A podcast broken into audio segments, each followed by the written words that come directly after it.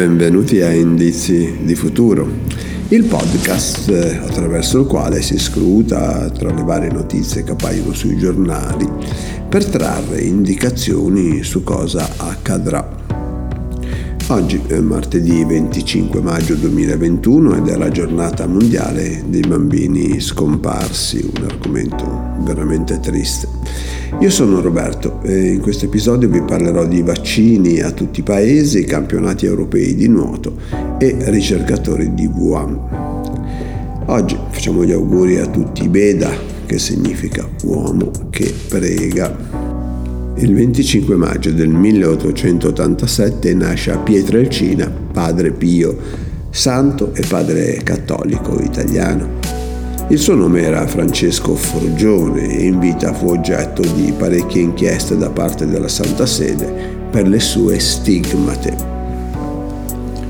L'Organizzazione Mondiale della Sanità detta le regole, basta monopolio sui vaccini oltre il 75% dei vaccini appunto sono stati somministrati in soli 10 paesi e non sono naturalmente i paesi più poveri. Gli operatori sanitari sono stati in prima linea durante la pandemia e per 18 mesi hanno camminato su di un filo dal quale sono caduti molti, in circa 115.000 Tedros Adhanom è un etiope ed è alla guida dell'Organizzazione eh, Mondiale Sanità dal 2017, organizzazione che ha ammonito i paesi industrializzati.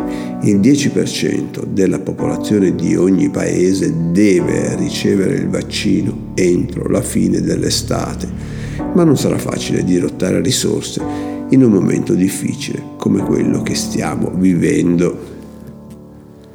Intanto diversi quotidiani portano la notizia che nel novembre del 2019 tre ricercatori dell'Istituto di Virologia di Wuhan pare che si siano ammalati e che i sintomi possano essere stati compatibili con quelli del Covid, ma anche con quelli dell'influenza. La notizia è pubblicata da Wall Street Journal ed è fitta di, e ha un sapore di intrigo internazionale, ma non ci dà però alcuna certezza su quanto accaduto e quindi non rimangono che, che sospetti, però pare privi di fondamento.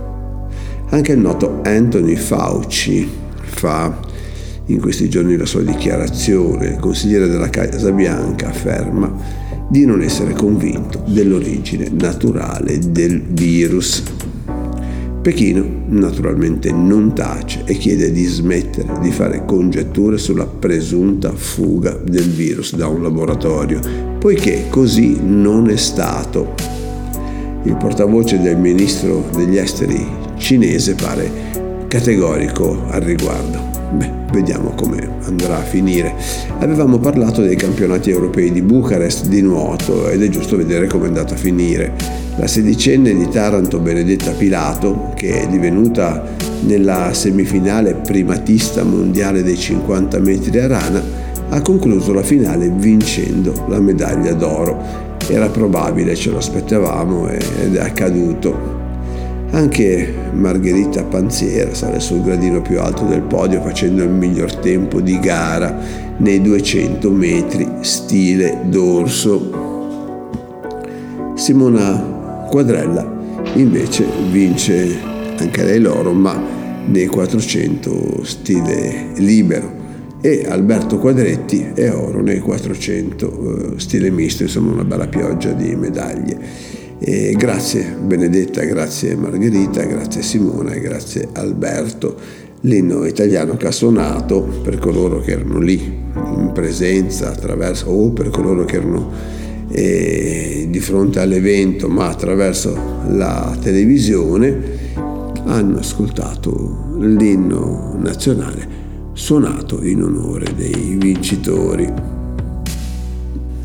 Bene, anche oggi abbiamo raccontato qualche indizio di, di futuro è innanzitutto l'Organizzazione Mondiale della Sanità che ammonisce una più equa distribuzione e indirettamente ci dice che su certi temi il denaro non può essere l'unica discriminante, ci vuole più equità. Probabilmente la querel fra Cina e il resto del mondo per la storia di Wuhan non finirà mai e come mai sapremo la verità su ciò che è accaduto. E infine lo sport, diverse italiane, diversi italiani sul podio più alto creeranno sicuramente una certa pressione sulle nostre, sulle nostre piscine, tutti vorranno andare a nuotare, il nuoto pare essere uno sport sano, quindi eh, benvenuto. A domani.